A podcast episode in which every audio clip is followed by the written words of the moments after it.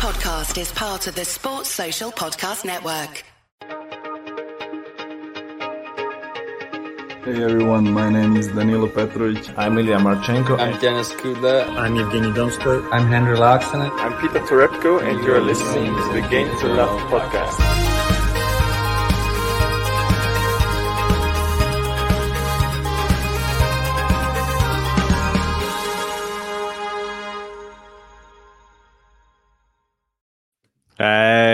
Welcome back, tennis fans. Here we are, slightly later than we had planned. Uh, I saw a few of you complaining in the live chat. Uh, we can only apologize. Had some technical difficulties. uh, laptops closing down on their own. And... Oh, come on. You're not going to. Are you really going to blame it on me that we're late? I, I didn't say. I didn't say whose laptop, did I? I just the truth of the matter is the reason we was late is because Ben was chin wagging in my ear back off stream. So that's the real reason. I did have a little complication with my laptop, only took a few minutes, but the chin wagging was a lot longer than that. Um, but yeah, you don't want to hear us moaning like we always do. Let's focus on the tennis and what a week it's been. I mean, when was the last time we did a podcast even?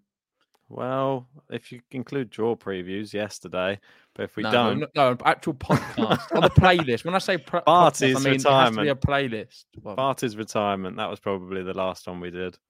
Okay, so it wasn't really a cheery one. Uh, no. This one definitely is a little bit more jolly because yes. we're going to be talking about two big champions: Iga Swiatek on the women's and Carlos Alcaraz on the men's. Uh, two names I'm seeing everyone just chatting about now, and it listen, I don't know. Does it bother you a little bit the whole Carlos Alcaraz thing? How I know we was we were talking about him for so long ago, but you, I've noticed there's a lot of accounts. I'm not going to name any names who are sort of claiming him as if they've been watching him forever, when really they I feel like they've only known him in 2022. Does that bother you, or am I just being a bit over the top? I'm not gonna lie, it bothers me. that it's the, are these the same people that who had no clue who Aslan Karatsev was uh, until he'd played in the Australian Open. And when he got to the semi final, they're like, Who is this guy? He's come out of nowhere. It's almost like he only just started playing. Yeah, it does bug me as well, mate. We've been following these players for what seems like about three years or something. Yeah, it's not a surprise. We know how good they are. Uh, I don't think I don't think he is like when we talk about Alcaraz, I don't think he is as much of a surprise as someone like a Karatsev because there has been a lot of talk coming out of obviously the Juan Carlos Ferrero like uh, academy, that type of thing. Lots of buzz around uh, his challenger matches as well. There's always been like pack stands in the challengers for Carlos Alcaraz, and he's proving why. Everybody saw the signs were there from a very, very young age. Even when we spoke to Jose Morgado, he said he got to watch him when he was 14 years mm-hmm. old. Mm. And he just said, just incredible. Just could see all the potential was there to be an amazing, uh, well, if not top 10, like a great tennis player at the top of the game. So yeah, he's not sort of come suddenly, has he, to no. the tour? And um, I feel like a lot of people really started talking about him last year in 2021 US Open after beating Tsitsipas. But what he's done now has eclipsed all of that. I know we was going to start with Iga Ben, but let's just change the whole script. Let's focus yeah. on Alcaraz to begin with. Then we'll move on to Iga. Uh, both great champions. And I don't know if you want to start with an, uh, an Alcaraz tweet. Sure. Yeah. Let's bring up the one which is showing him as the champion. There it is. 18 year old Carlos Alcaraz wins his first Masters 1000, defeating Casper Ruud 7 5 6 4 to become the youngest male champion in Miami Open history. And that's the big thing here. He's breaking records, mate.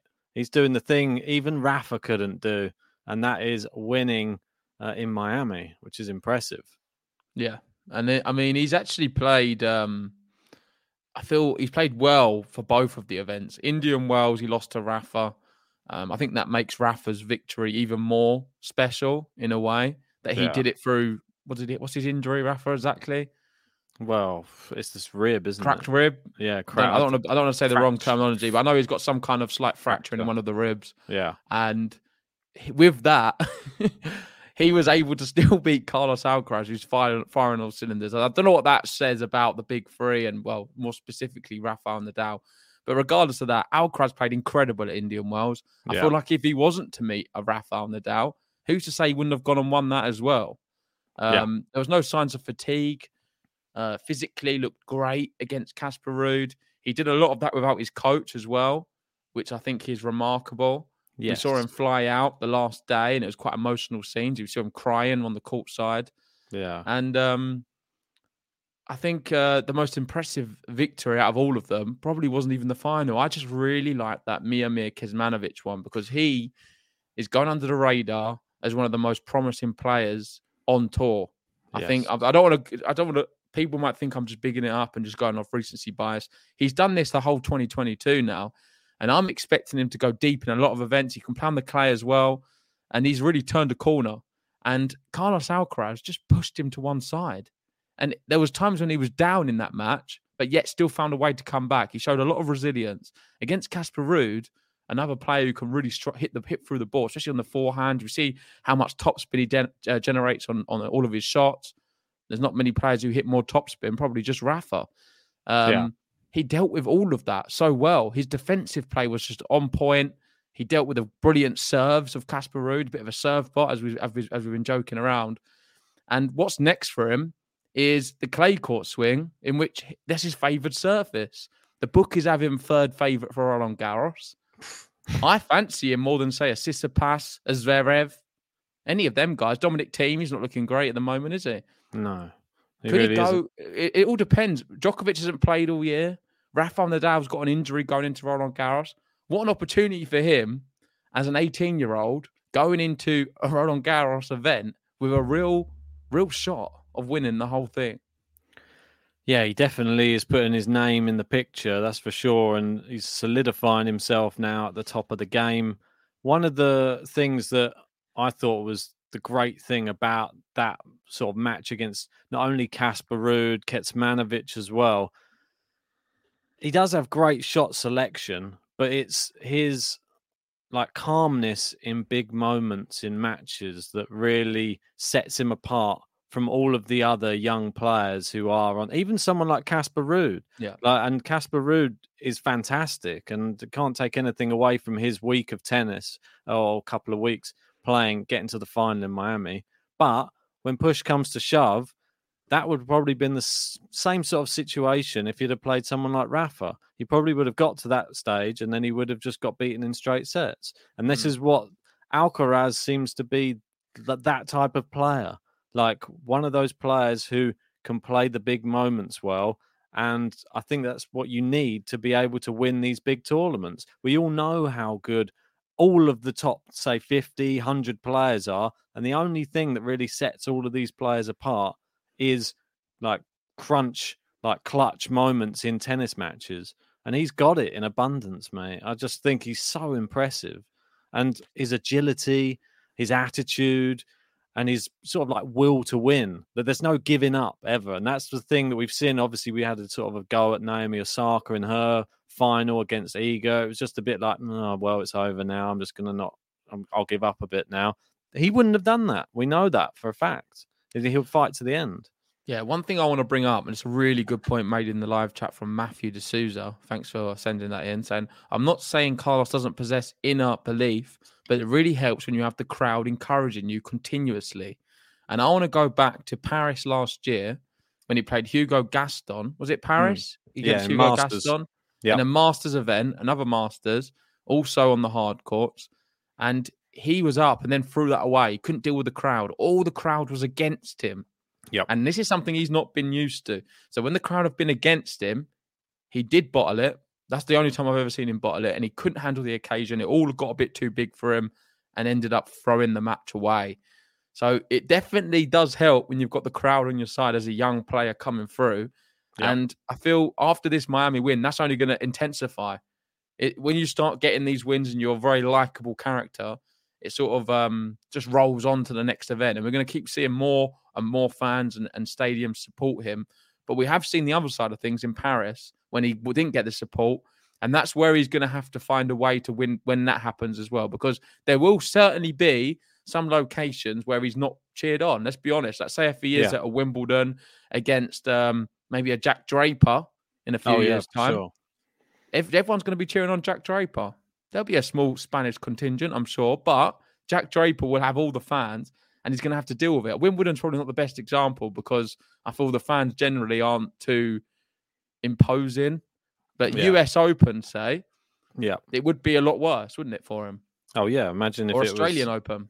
him versus say Nick Brooks, Kyrgios, say Brooks, Open. yeah, or say like Brooksby became like a top twenty player and he met him there in a big stadium match or something like that, then they would all be on his on Brooksby's side. I would have thought.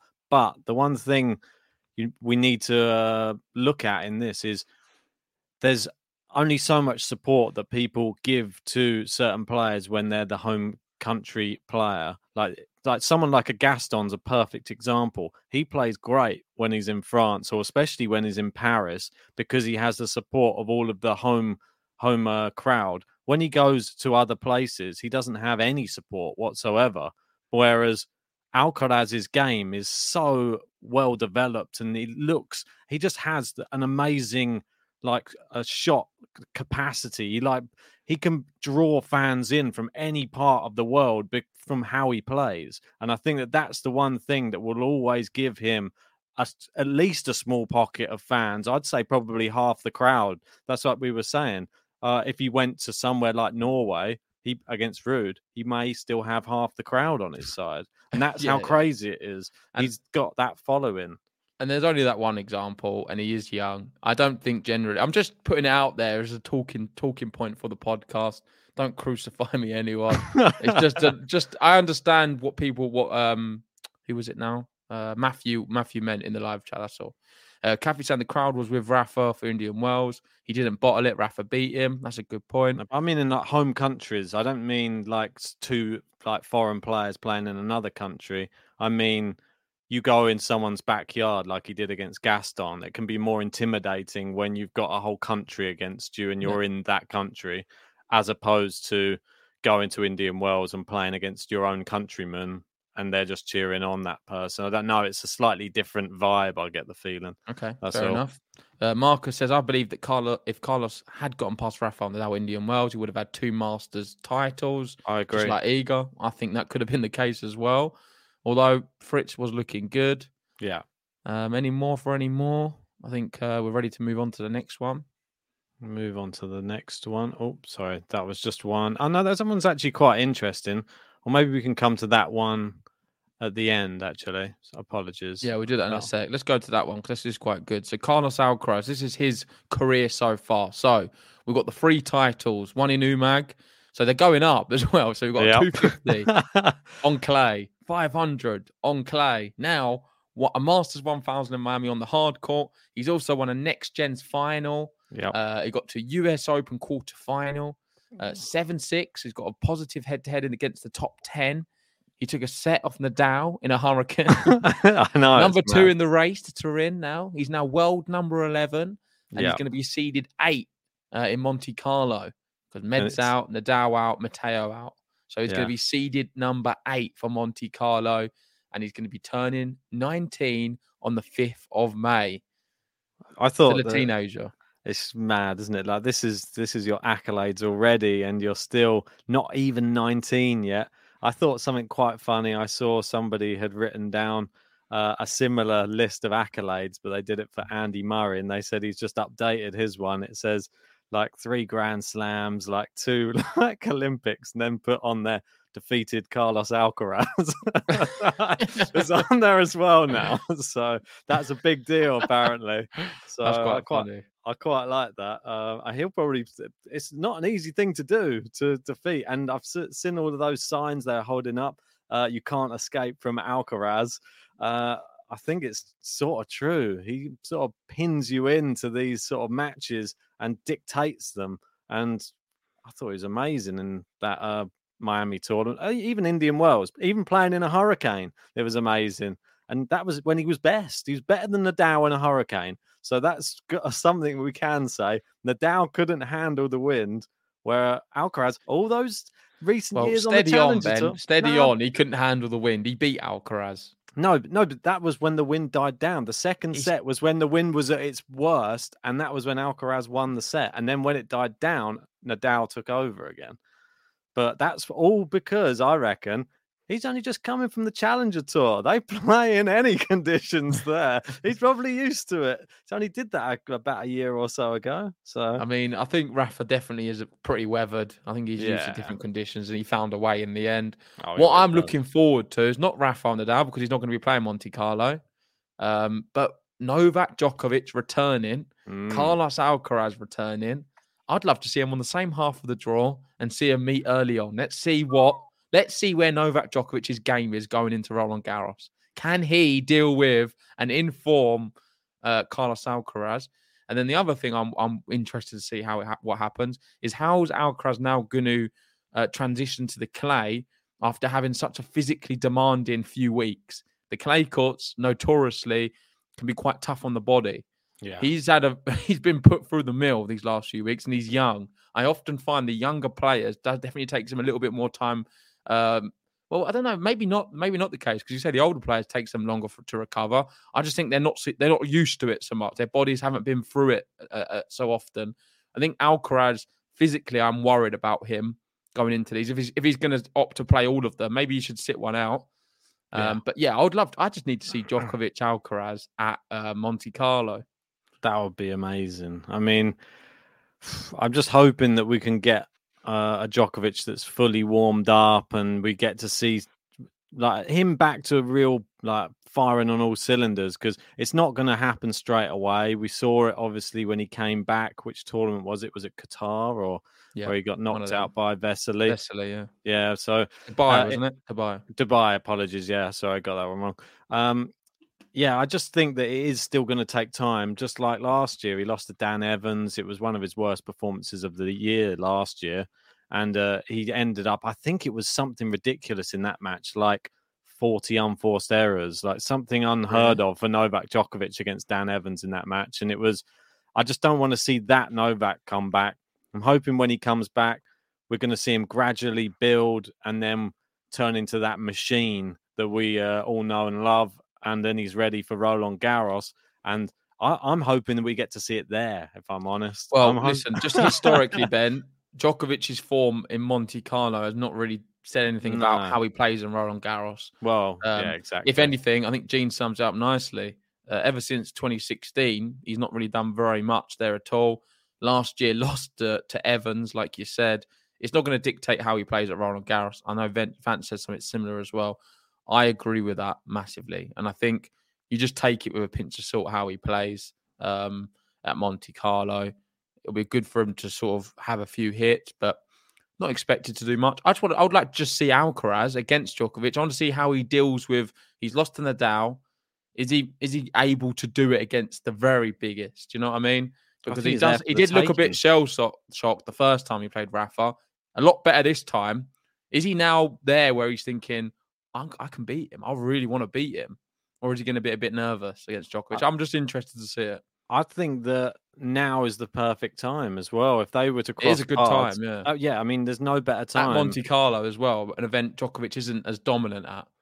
Yeah, I think the bookies would probably have that one pretty even as well. No, that's no disrespect to Novak, but from not being on the tour and then going up against someone who's just won a Masters tournament, I think it, Alcaraz, I'm not. I don't. He would, and they would never make him the favorite in that matchup. I don't think. I think that's a bit disrespectful to Djokovic to make him any anywhere near the favorite. But I think it could be close. Listen, you'll be surprised. I don't think they would be favorite, but I think he's going to be close. I think they'll put him at um they'll put him at evens or something. They could put Djokovic like one point sevens. Yeah, quite possible. Just and there you go. Coming back. Just speaking about Novak Djokovic, we can move on to the next one because Alcaraz has, at 18 years old, broken Djokovic's record as the youngest men's champion in Miami Open history. And there you go. You can see almost look like brothers or twins, didn't they? There. Quite nice. Yeah, and also uh... talking about these, I saw an incident today. Oh, it's annoying because I can't remember exactly what event it was, but they had a shot Djokovic played I'm not sure if it was at Miami, and mm. a shot Alcaraz played in the last match he, against Casper uh, Ruud, mm. and it's exactly the same, exactly the same shot. I know you Crazy. can probably see a lot of that intent, yeah. but they look exactly the same, and it both ends with a, a winner, I think a forehand forehand winner cross court, short in the court, and the, to celebrate, they both do this. Just nod their head. and it's exactly the same. Like even to the celebration, it's the Glitch. same. Glitch in the matrix. So I thought that was quite uh quite funny to watch. I had to I had to watch it like two or three times. I quite like that though. Uh, I've I've been saying it for the past I don't know, say month. I've seen so many similarities in their game, and just the I think it's just the more the agility on the court is that I'm seeing. I'm seeing like the the body flexibility, the sliding, the I don't know. It just looks like he can get to balls that other players can't in the same way Novak can do it, and especially at the back of the court as well. Goes from side to side. He slides. He manages to somehow make them play another shot, and I think great work from someone so young because Djokovic has been trying his whole career to get to that level of like I don't know what you call it flexibility. So and Alcaraz seems to already be that type of uh, guy. Who knows? Maybe. But yeah, Mobil- think, yeah, a bit of both. Yeah, but with with with uh, Djokovic, his overhead smashes aren't as good as Alcaraz. That's one thing Mm. I'm going to give to Carlos, but he's still got a long, long way to go to be compared to these legends. yes, for sure. Um, but let's move on to the next one. Right. the Might next- even be Iga time, is it? yeah, I think we're going to go on to move on to Iga. Let's just go. Oh, have a look. Is there not another Alcaraz There- one? It wasn't another Alcaraz. It was just uh, it was comparing. Well, maybe we can have a look at this Yeah. one. It's an, interesting that Iga is now the world's 28th WTA ranking leader, while Medvedev recently became the 27th ATP leader. So it's kind of funny how these numbers of male and female ranking leaders are similar. It's quite weird that there's been this, nearly the same amount of leaders in the rankings. It's a bit Yeah, strange. strange. But you can see there, there's a bit of a gap recently for the ATP because Djokovic has just been Yeah. dominating. The women's one's been moving Catching around up. a little bit more. Catching them up, isn't it? yeah, there was a dominant spell there at the start. But yeah, it's fascinating that it's both they've both met. So that's something what I couldn't take my eyes off though is the pirate flag. I'm assuming because they can't. I, I'm literally I'm a very childish individual, and all I was looking is why is there a pirate flag? But then I realised because you can't have the Russian flag. for Yeah. Medvedev. So that's his new one. Is They it? go over pirate. Is that a new thing? Maybe, maybe they're. Uh, who's it? Who Did you not question that, or is it just me? I think I just. I feel like just just looked at that it they and can't. I've got- I saw Iga's one, and I just thought that they obviously they could have just not put one, but they've decided to go with the pirate one. Interesting, right? Well, let's go back to Iga time because it was Eager Swiatek, and she did. She not only won Miami, she won Indian Wells as well. And not only that, she had already won a Masters before that as well. She's gone three in a row. And Alcaraz stealing her headline, so to speak. She's the one who's demolishing everybody on the women's tour. And Is it more impressive what Iga did or Alcaraz? Iga, I think. Or is that Three just a stupid question I'm asking? I think it is three, a stupid three in a row. It's just madness. I don't know. I don't think she's getting enough plaudits for this. I think it's the first time in history, uh, isn't it, that the uh, a lady has won the first three of the year uh, Masters. Yeah, there's a few different ones. I know Serena Williams has done something, but I forget. You might be right on that stat.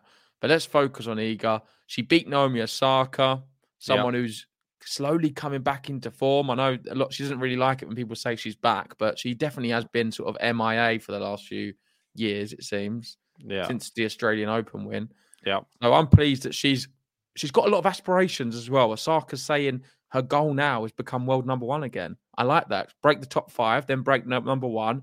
She's setting these goals, which means to be able to do that, surely you've got to play tennis. And I think that is the big thing for her. We want to see her playing as much as possible. Maybe not so much now. We're going to the clay court swing. yeah. I wish she had this sort of enthusiasm a little bit sooner, but wasn't to be. She did play okay. She started off with a good ace in the final, and I was thinking, oh, here we go. Iga's in for a big game. And then Ega just opened up the bakery yet again. yeah. Everyone all in, all in, bagels, baguettes, whatever you fancy. Roll up to Iga's bakery. She did what she did best. And it's just the way she wins. Look at this. This is Iga Swiatek's last six finals. So you've got Roland Garros. Remember we covered that one. 6 Yeah. 4, 6 1.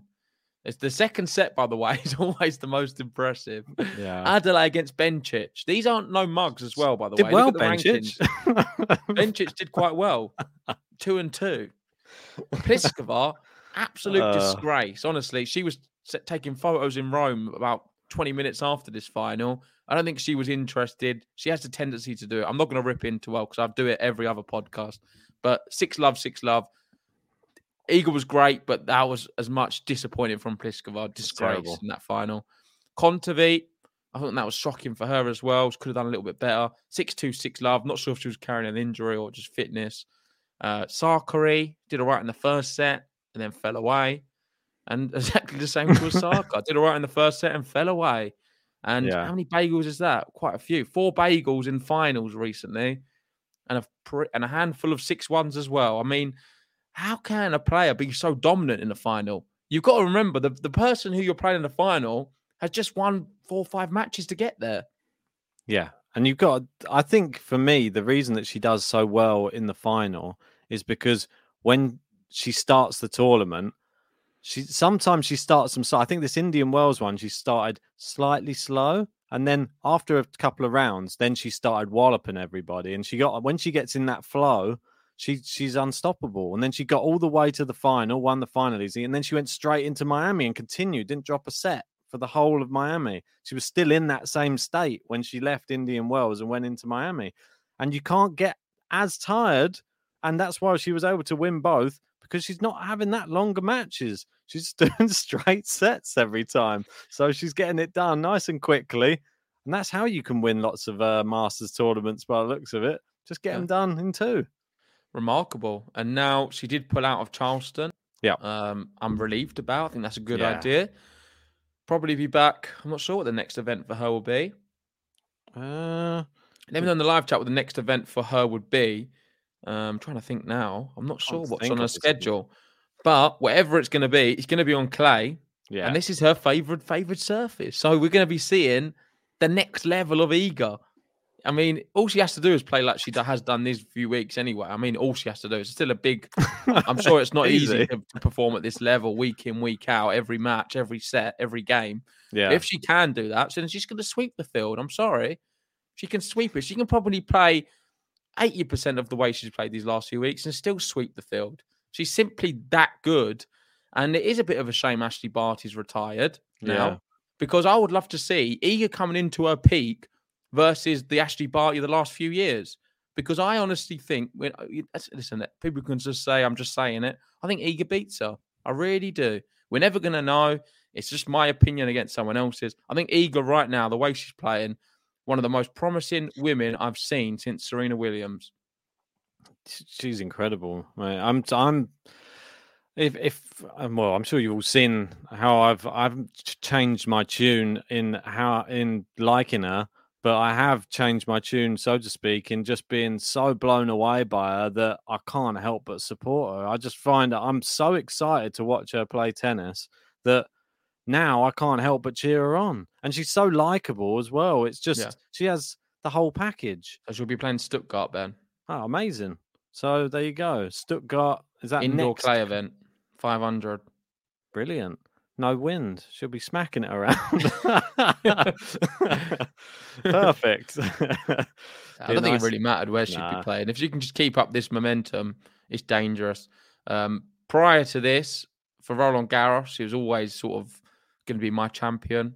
I'll let you into that little sneak peek because I've, I kind of I called it last year, wasn't to be. She Yeah. went out. This year, I was going to do the same again because I think she is the best player. And if if a few things click like they have started to, then I don't know who's going to really come close. We've got Michael in. We know he's a bit of a tennis expert yeah. more than me and Ben combined. And he's saying Iga's playing like Ste- uh, Graf and Seles, uh, Navratilova and Serena at her peak. Sellers. Seles, sorry. Yeah. Uh, yeah, I think so as well. I think that those were such dominant champions. Oh, God, I just can't wait to see if she can just capture another Roland Garros. Then, if she performs on the grass, it's going to be incredible. I would love to see her at Wimbledon do well. Uh, I'll be, as sad as it is to say, I will be. I'll probably be repping a uh, Iga t-shirt if we go to Wimbledon. is that a bit? Of is that bad? Uh, maybe I'll have to do it until she comes up against a Brit. and then I'll have to uh, just be split. So I don't know. It's a tough well, I'm one. glad then. I'm glad you've come over to the Iga way a little bit. I'm Oh, not saying. I'm not saying you never was. I'm not saying you never was, but there's been many podcasts over the last year, sort of since the US Open final of last year when Raducanu won, and I've been trying to defend poor Iga Swiatek. Uh, you've not been as vocal as me on this. You've been focusing more on just defending Raducanu, and I've Oh, always said I have a little bit. so many people. Yeah, well, so many people have been very critical of her last year Yeah, I know. and it wasn't warranted. I know I do go on Twitter a lot more than you, so I do see probably different things than what you would do sort of on the Discord and other other means. But from what I've seen and the way Raducanu was treated at the time, I had to make I had to say something. And I'm glad we've done this full circle now where we're seeing how good she has become. And all of them critics have just been silenced. And as much as I would love Raducanu to be doing great, she's not really doing so great. And all of the people telling me, oh, Raducanu this, Raducanu that, have kind of been silenced as well. Yeah, And I'm not saying you because you do like both, but the Raducanu love train is so- sort of been halted a little bit. And Iga, full steam ahead. That's it. I mean, you did say it last year, and it is one of those things that was evident that people were sort of saying, "Oh, she's not doing that great. She won that one Roland Garros. What's happened to?" She still was going like a few That- rounds what through annoyed each. A lot of people saying, "What hap- What's happened to her?" yeah, but she was falling off. she's Still How's she young. falling off. She's She still fall so young. all. And she's Yeah, still when she was falling off, she was making semi-finals. Or Yeah, she was going. or she was just losing at out a little bit, or quarters. yeah. Raducanu's a bit different. She's not even getting out the first round. Well, So yeah, but where's people's energy then? It's just not. but this is it. But then you- is it? it's hard to look at her in the same light. I don't. I've said this many times to you. They're not even in the same category for me, and I'm. That's just me being perfectly honest, and that's why whenever we've had the conversation about like Fernandez and Raducanu and Iga, I don't think. I think Fernandez and Raducanu may be in the same category, maybe even not. Layla maybe even one step above Raducanu, but Iga is that de- but Iga Layla is one step above, is it? in experience, yeah. But oh, here in- comes. but in in actual skill, talent, and overall, uh, just like I don't know what how to even say it, their overall game, Iga is head and shoulders above uh, both of them, and it's it's just clear to see she can do what both of them can't do, or what I mean. Raducanu did it, but she did it on for one tournament. We're yet to see her do it again. So, and Iga can do it multiple tournaments Yeah. again, again, and again. And that's the thing. If Raducanu can re- rediscover that US Open form and do that again and again and again, great. But until then, she's she's a mile off Iga Swiatek. I feel sorry for people though, because I think some of them have been brainwashed a little bit. Uh, oh yeah, Terry, definitely. legend, like him, great guy, uh, big Rafa fan as well. He's saying after Iga's French win, she did have Girl. a lull period. Goal, girl, sorry, apologies. Um, But the, the thing is with that, he, she didn't have a lull period. I feel like that's the thing. I feel people generally think she did. She was doing great things. Uh, we've got Patrick in saying she literally won Adelaide and Rome. It wasn't a. It was a very good year. That was was after Roland. Garros. yeah, it was a great year. I don't It's- think it was a wouldn't classify year. it as a lull. I don't think there was really a, a down period. Maybe a few a few losses, but well, you, expect- you can't win every match. I think you have to take it everything into consideration that, that her age, how long she's been on the tour, she doesn't have to be winning every single tournament. She could still be going through the year and winning what? She won a Masters. She did well in another event. She's going to a quarters here, a quarters there. Still a good year for someone when they're 19. Give give the girl a break. I mean, now she's coming. I feel like it's hard to please people with Iga, Yeah, uh, but it is. They are going to come round because she's going to keep winning, and you can't avoid her. She's going to be mad I unavoidable. didn't I'm have her telling you. my world number one. Just- that's the yeah, it seems mad thing. inevitable now. Well, I wonder who had a, who had a higher out of me and you. That'll be a fascinating one. We'll have to watch that back. But let's move on to another tweet we've got. Well, that's more? it. That's it for the Iga ones. Uh, I only had those couple brought up uh, from. I thought we were just going to be having a bit of a chin wag about all of the bits and pieces Yeah. instead. But Yeah, no, there isn't any more. I don't think Well, really. I'd I'd be interested to see how where we have her. I know that we probably still had a very high and in definitely, obviously, in the top 10, that's for sure.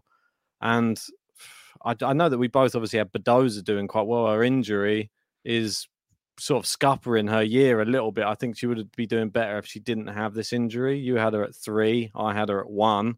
Still possible if she gets rid of the injury, but that's somebody who could be a real challenger to Iga at Roland Garros. But I don't know. I'm always worried that Badosa is going to pull out of the uh, the tournaments now. That's a, it scares me a bit for her 2022 now. Yeah, she's still got going to have a really bright future. I do like Badosa, but just um, let's see how her injuries fare. The last thing I want to talk about about Iga, I just sent you the last tweet we can bring okay. up because yeah, it is quite an interesting one. I think I sent it to you yesterday. It's probably worse why you don't have it on there now. Uh, and this okay. is saying, in honor to Iga, a thread with all of her career titles from the one that started everything in Sweden in 2016 until the present day. I thought it was a really good thread and it sort of outlines oh, yeah. Iga from start to finish. And I think considering what she's done in 2022, especially these last few weeks, it's good to sort of bring some eyes to the history of Iga Swiatek, what a player she is. And let's go with number one, Ben. If you move down, you're going to be doing probably a little bit of scrolling here. It's all right, mate. You just keep me going. So here we go. Stockholm, W10 Stockholm 2016. And this is her route to victory. She was just 15 at the time. It was her first ever pro tournament she played, and she won it as a qualifier. You can see there uh, a few bagels as well to start things off, six ones.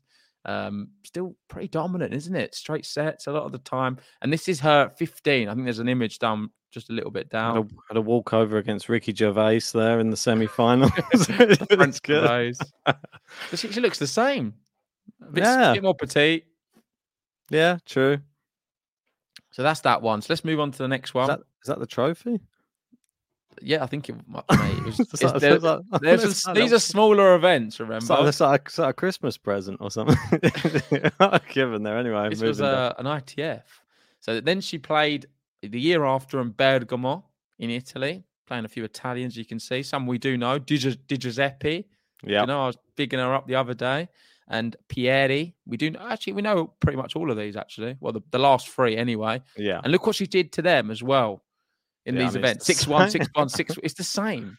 Yeah. I think it's good to highlight this. She was, well, she was both. She was 15 here. It's her first top 400 win, second title in her fourth pro tournament. So she's got a two out of four strike rate so far. Trophy's getting bigger. Trophy's got a little bigger. She's got a bit bigger as well. Still got the cap on. Yeah. I don't know who them right. two are. All looks right. like looks like you yeah, that was when I presented her with with, with, the trophy. That's Dinosaur good. Ben. Let's go on to the next one. Next so number one. three. There's quite a few of these, by the way. so we will speed through. W15 Győr 2017. Uh, more dominance, more six ones. Third title in five tournaments, yep. all before turning 16. Uh, she went up to 611 in the world after the week, and it she was 21 and two in her career. Oh, and the tro- it's even getting even bigger now. Yeah, that's an interesting. Is that is it the yellow one? That's the trophy. Well, no, it looks like one of them cakes, like a wedding yeah, look, cake. Yeah, is that the trophy? wedding cake. wedding cake as the trophy. It's good. All right, move I think down. it is a cake. Um, this one, Sharm el Sheikh in Egypt. She beat yep. Parrizas. We know her, Parrizas Diaz, yeah. good player. Um, don't really know the other ones too well. Yeah, another win and yeah. she was she was injured for eight months, so she had to start all over again. And then she won her first event she played, so she had a, some time off for injury, come back, won again, still wearing the cap, still getting an, an arm rounder, and the trophy is a bit more prominent than this one. Yeah, this is a little bit ITFs. Uh, that's it. So Pelham, we know this one. I think this is the one. What what's her name played? Gal Falkenberg. Did she play at Pelham?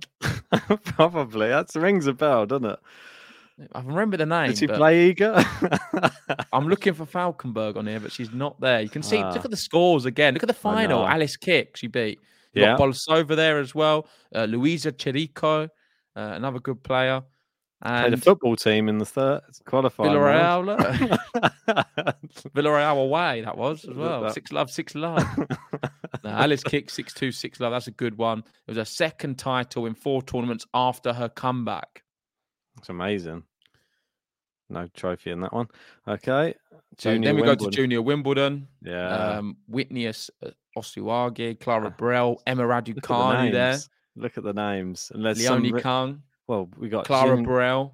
Jin Wang. Yeah, exactly. All names that we now know of. All of these people. in the- Simone, Simone Walla, Walla? I believe so. Yeah, yeah. I remember us doing a pod on her at some point. I think we were calling her Wallop, weren't we? what? She wallops it No, over. you was. yeah, all right then. No worries. Uh, but yeah, Raducanu absolutely battered, Burel battered, and Leonie Kung. Uh, ob- obviously Who's another. good- Raducanu? Gosh. That's what I mean, and that was at Wimbledon. So, all right, look at that. What was and that? there you go. Wait, just go up to the little the text because I do like reading these. Was unseeded despite being the highest ranked, so debuted against first seed. Pretty mad. Wow, that's pretty mad. Only junior Grand slam, and she still won. Yeah, look at that. Trophy's getting better and better. Look at that. in the all white as well. Yeah, then you got Budapest in 2018. Love a bit of Budapest. Beat some good players there. There's uh, uh, Luca. I forget Rani Luca Gianni, I think. Do you remember you just said you didn't know who she was? Yeah, yeah. I remember. She bageled. She bageled uh, Riga then. She's a good player. And then uh, a Barbara Haas, well, the one in the Zavatska. Zavatska. That's the one who's uh, just been playing this week as well. I think she just won her opening match, didn't she? Yeah, so she skipped Junior US Open to boost her WTA ranking, lost her first set, and then won all 10 consecutively. So she got bageled and then won all the rest. Well, gave him a chance. That was it, wasn't it? Yeah. More flowers, no Yeah. trophy. No trophy. Disgrace. I mean, I don't know if you want to go through all of these. Yeah, I don't know. So we this can is just back to skim- back titles to um in back to back weeks. Makes her top 200 debut. Granted her entry for Australian Open qualies. I'll just read the bottom bit on some of these ones. It's Yeah. just interesting to go through because I'm sure not everyone's seen this. No, I, I don't mean, think you've even seen it. I did send it to you, but you never read what I send you. You send me so send many. This is the problem. This is like it. But this is one week you'll remember, Ben. I'll let you take us through this one. Ah, this is the one uh, where she won that small tournament uh, over in France. Not many people know of Roland Near Garros. the Eiffel Tower, isn't it? Yeah, I think so. Yeah, I think so. Uh, Didn't you have some tickets? yeah, I got them in my back pocket. Uh, we got Von- Vondrousova, uh, Shea Su Wei, Genie Bouchard, Simona Halep, Trevisan, Podoroska, and Kenin, all in straight sets, as we remember. Incredible. And that's when Kenin was good. yeah, well, yeah, exactly. She had just won the Australian Open. So, and uh, they can say first WTA title and was a Grand Slam without losing a single set. Just like Raducanu. Yeah, exactly. So they do have some similarities. Yeah. Right, moving down. Then we got Adelaide. I think you spoke about that. yeah, so this is after. So this is what happened after that Roland Garros title when I Yeah. feel like she was gaining a little bit of criticism, but it's superly well, very much unwarranted if you look at what Yeah. we've just been through. We've got Brengle, Bencic in the final Teichmann, Collins, Inglis. Uh, just the third tournament after Roland Garros, won it without losing sets. First her hard court WTA title. And this made her this put her into the top 15. So this was her first hard court title. Yeah, She then won Rome with a, Yep. with a double breadstick in the final. Being uh, the Coco Gauff one was the most epic because Coco was playing well, or maybe the Krejcikova. Krejcikova was in good form as well at that, the time. I remember after that just one. winning. Uh, no, she hasn't won Roland Garros at this point, but she was leading up to it. She was She about had- to win Roland Garros. She had match point against uh, Iga in that. I remember it, and I remember watching that match and just thinking, like, "Oh my word, what's Iga doing? I've never seen her play this badly on the clay in that match." And she was making a lot of errors, and Krejcikova just couldn't get it over the line, and she showed real heart in that. And then after that, as you can see, straight sets again. she only allowed one set to drop, but uh, yeah, got it done. And then the final, easiest match of her career. And then all the next ones are in 2022, I believe. There we go. Yep. So we've got Doha, what we've seen this year. Another bagel in the final, bagel in the third third round as well. Crazy. And this is the horrible outfit what Ben doesn't like. I'm not too keen either. No. Indian Wells, the most recent, well, the second from most recent. So this is back to back 1,000 titles. Best match, semi final versus Halep, up to number two in the world. And then the last one, bringing you back to the current day, world number one, the Sunshine Double completed, three consecutive 1,000 titles, historical. And look, all straight sets again and all Yep. dominance. And the trophy is the biggest one yet. Yeah. All smiles, biggest flowers. And it couldn't have gone to a nicer girl. So that is the story of Iga Swiatek. We could have done a whole podcast on it, but I'm glad we shared them tweets because it is pretty interesting. Very interesting. I have to say, well done to her. I mean, what a great journey she's had, and just great to see that she's still the same player she was when she was 15, still battering people off the court. And may it continue for many years to come. That's what we want to see because she really will put bums on seats. We all we need now is somebody who does the same as her and can actually compete with her and try and uh, knock her off the court as well. Because if there's somebody who can do similar, we're going to be in for a, a real treat. If there's two players like that who can go back and forth, we might be having like a Sharapova, Serena Williams style rivalry. But at the moment, I don't know who that person will be. Well, And I hope you never know. There could be someone who sort of materializes who may be that person. But one person we do have on the men's who's Mm. British, who does fit all of them things you've just said, recently playing the challengers, looking great, is the one and only Jack Draper. Uh, we're going to just right. touch on this at the end, and then we're going to wrap this one up, guys. Um, but it is super interesting. Jack Draper, how old is he? 20 years old now? Um, I No, it says it there. 20 years old. There's no Yeah, stopping the just- 20 year old. Perfect. That's it. So he Just- makes challenger history with his fourth title of 2022, um, making the ATP Challenger Tour his personal playground this year. There's no stopping him. It's amazing. And uh, I've Time just to got move this. up, maybe. Oh, Well, yeah, you see there, 265th in the world, to 124th in the ATP rankings, uh, 23 to 3 win to loss record, one to watch for sure. Um, obviously, if you didn't know who he is, he probably came on your uh, scene when he took a set from Djokovic at Wimbledon last year in the first round. Uh, started off the tournament a little bit with a bang, made it exciting. Uh, that just goes to show the sort of level he can produce. Like if you can do that against the world number one player at Wimbledon, he had a bit of heat stroke, didn't he? Uh, Or was that another event? I think I that think was that an was- event before, but he was pulled an- out before yeah, Wimbledon. But he still you're looked right. a bit. He was struggling. I think that was Miami. Wasn't wasn't Miami? Was it? It might have been Miami. Yeah, I, think, you it- might. I think I'm getting a vibe. It was Miami last year, but regardless of that, he is the future. Um, matter of time until he's in sort of the top hundred, top fifty. I want to see him move past the challengers soon. Keep playing the Yeah. challengers maybe this year. Uh, back end of this year, maybe moving to a few two fifties. I think he can go deep. Definitely one to watch. I think that it's going to be quite interesting to see him perform at Queens this year. Yeah, that's right. It was. He, he collapsed at Miami last year. That's right. Yeah. Yeah, it was a bit worrying that, wasn't it? I was I remember it because I've I was remember thinking like, oh no, like is is this going to be like one of these things he's not going to be able to handle? I mean, British players. I'm pretty sure they're not used to it, are they? The heat of a, of abroad. So No, that makes sense. well, unless you're Cam Norrie and you've lived in America for for so Yeah, long anyway. He's as Ah. British as I am. Yeah, right. So just what? that's it. You could you love it. You could sit in the sauna for probably about an hour and not uh, not die. I'd be uh, out within about ten minutes. Uh, yeah, but just before we finish, uh, I just wanted to bring up that one thing that you sent me that I just thought was shocking. Uh, well, I know that we've had. A Oh yeah, and then of we need to do the brackets as well. Don't forget. Yeah, so we'll do this one first, then the brackets. We'll see how we're getting on.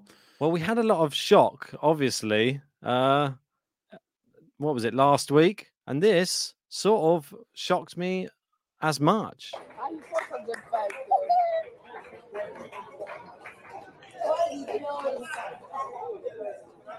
What- the reaction's funny.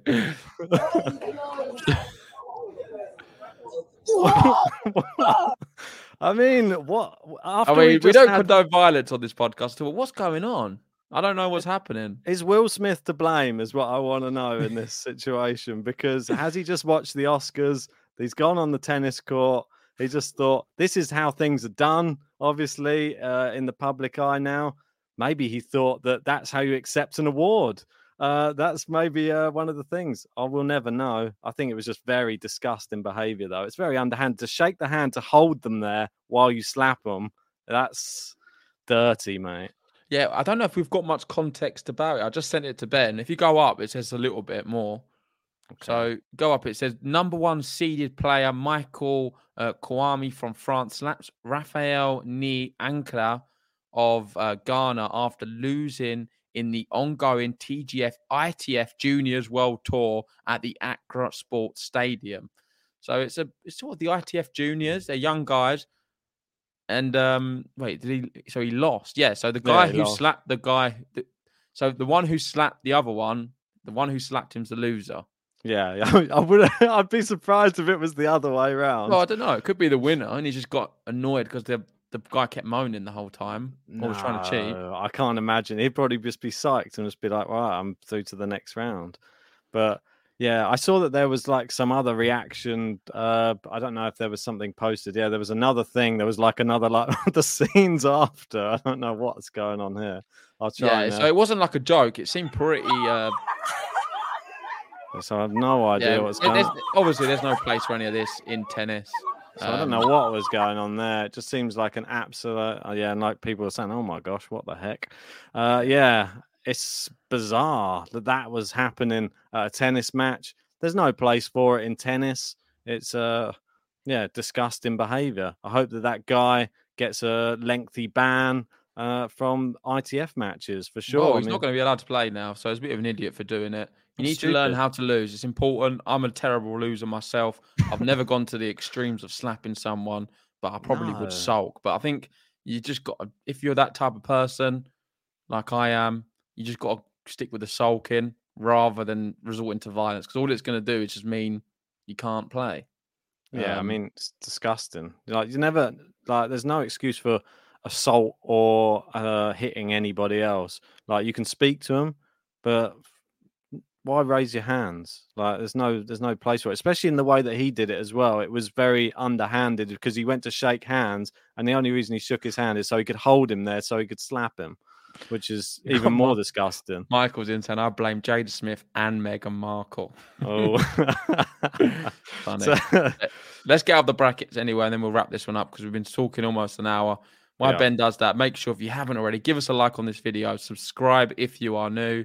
We're going to try and bring you a few more podcasts this week. We're not going to be covering as many matches. So we're bringing you newses and news, news stories. News isn't the word, and podcasts. so if you want us to discuss any topics, uh, make sure to join the Patreon and recommend something there, and we'll be happy to do some Patreon topics if you would like. But yeah, the bracket, Ben, you got it up? Yeah, there we go. Do you need it bigger? Well, definitely for me. All right. And about you? So let's start with the top tippers. So on the right hand side, we did. I was supposed to be doing the sunshine double as one, but Ben effed it up. So we've got the two separate ones now, which is good, I guess, in a way because we've got two and two winners. More so winners. We've got Indian Wells, Meg's Carpentry. Well done to you. Special mention to Fatima. Uh, in Miami, we had Raf winning Miami. Special mention to Ems as well. So well done to you guys. We'll all be including this in our end of year awards. And on the most important thing, um, and that is how well is JG doing compared to Ben's dodgy bracket. And I probably, before I say anything, Ben, I should apologize to you. Why? Because at the moment, I've had a lot of messages saying that I'm very nasty to you and mean to you on the podcast. So I'd like to take this opportunity while we're live to just formally apologize for my behavior towards you for upsetting your feelings and being very harsh. Uh, well, uh, but anyway, let's move on to Ben's dodgy brackets because they are love, goddamn awful. love can make you do crazy things, as Will Smith said. I should just grabbed the mic. I'm not apologizing to nobody. that is a terrible accent. But... I like to apologize to absolutely nobody. That's better. That's what I wanted to do. I think there was right, some swear words in there so, as well. but, the uh, recent uh, ones on the men's first. Acapulco, Ben beat me. He then went on a tear. Indian Wells, he beat me as well. I've stopped the rot because I couldn't have Ben winning two in a row, and I won Miami. Shout out to G Reg, who won a prize, and shout out to CMA begrudgingly, who beat me just about. begrudgingly. Well, I say begrudgingly because I was second on the global leaderboard. He's the only one who beat me overall. Ah, it's sad that man. That's tough to take. No one ever remembers second place. Well, they don't remember it for you, that's for sure, because you've never been there. I know. Uh, we've got true. Patrick saying, "No, it's entertaining." I don't know. People, I think people like me, um, sort of digging you out from time to time. I know Okay. Gene likes it. He joins in from. I like that as well when Gene gets there and sort of digs it, digs um the sword a bit deeper into you. That's it. Send the one in my back. Take that one out. Ugh. Yeah. So let's have a look at um, the overall on this one. So go to the right. Okay. Right, up. Just make sure to uh, not change the the web page. So my average pos- position out here. is seventy two point two one. Ben's Ooh. average position's one hundred twenty point six three. So he averages around one hundred twentieth. Uh, I average around the seventies. Uh, overall, I've won thirteen against Ben's six. Yeah. So double me at the moment. I'm doubling him up. Listen, I'm not. I don't just keep saying I'm Jay Genius for no reason. My prediction's a lot better than Ben's. If you want to take note to one of us, take note to me. We'll go Uh, to Ben's- BTO to find out the real scores at the moment. JG has got. I did a. Uh, I did an extra uh, thing on there, an extra tab on our beat the odds. Uh, I didn't know if you went and had a look No. I've not seen it. Yeah, it just was. You'll probably like it because it just highlights how well you're doing on beat the odds. So I thought that I'd make it up for you, just to just to get an idea. Because if you haven't joined beat the odds yet, uh, it's just a fun little game that we're playing, and there's a few extra people have joined. But this will just tell you the how we're how they're doing overall. So out of 40 picks so far, JG has got 36 correct out of his Have I? 40 picks. Yeah. Well, that's definitely not right. Is it not? I got four one week. Is that wrong? All right, so I've messed that up then. I'm not good at doing anything, it would seem. well, I mean, I got four one week, didn't I? You're not counting my Dimitrov week. I was adding them all up from the other sheet. Oh, this goes to show, mate. I'm just rubbish on Excel. I got 36. I mean, if I got 36 out Hang of 40, on, let I'm me gonna... have a look. Because I, was adding them from the thing. Eight plus eight plus four plus eight plus eight. Yeah, it's not out of 40, is it? What was it out of? How many weeks did we have? We've had six weeks, but it's out of 60 now. Oh, no. no, I don't think you've counted it from that. 50 But then. regard, we don't Right, have so these anyway. stats to hand. I'm not, we can't, right. Even have them. it's, it's wrong then. So it's out of 50. So it's Okay. 36. out of 36 out of 50. That's Fair pretty enough. good. Still pretty good. Yeah, not bad. It makes mine look even worse now. I'm not. I've, I've got and how many have you got out of 50? 21. It's Oh, under so 50% half. now. You need to be going definitely above 50. But I, I have hope that this week you're going to turn it around. Let's look at the women's bracket because that's sort of a prettier viewing for you, especially recently. Um, so if we have a look at the recent events, we've had now. Indian Wells and Miami, and Ben's won both. He won the Sunshine Double over me on the women's. Um, I think all that Iga loving definitely helped him. Did you have Iga both times? Yeah, yeah. I stuck with the faith. You And said great, great positioning as well. 29th and 14th. Ben, that was good. two of his my best, scores. You've And I was sort of around the Ben mark, the 120, 130. I Don't know what I was doing in them depths. Well, you wrote Iga off. You went, there's no chance that she's going deep in the second tournament. I said she's winning them both, mate. Stuck with the guns, and uh, it was the right thing to do. Well, let's have a look at overall position on this oh, one. no, God, here we go. This is where it all goes down. look, I'm back in the 70s again. I just feel like that's where I am. Ben's, oh, he's cracked the top 100. That's big for him. Hey, come Finally, on. top 100 appearance.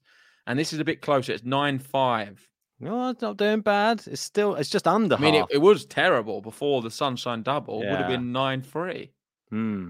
Well, I'm glad that I'm uh, clawing it back a little bit there. Hopefully, the clay court uh, swing now, I can get a few more on the board. But I know that's your sort of forte, so to speak. Well, I know see. that we've got a few matches going on at the moment. Probably my BTO is going terribly as we speak. I'm sure. Uh, But yeah, let's wrap this one wrap up. it If you want to join BTO, uh, message us on Discord. We'll give you the information. We've got quite a few people doing it. Um, thanks to everyone who joined us for this one. Congratulations to Carlos Alcaraz. I feel like we should have spoke a little bit more about him, but we'll, I'm- Yeah. I think- I'm- we're going to have plenty more opportunities to do so. So don't worry. We definitely gave Iga a good service. We gave her the whole career from from start to finish, which is great. Um, and yeah, I'm really excited to see more tennis. Uh, the only place to watch it all is on Game to Love. So make sure you subscribe, hit the like button, and we'll see you for more podcasts and news stories very soon. Will do, guys. Cheers for joining.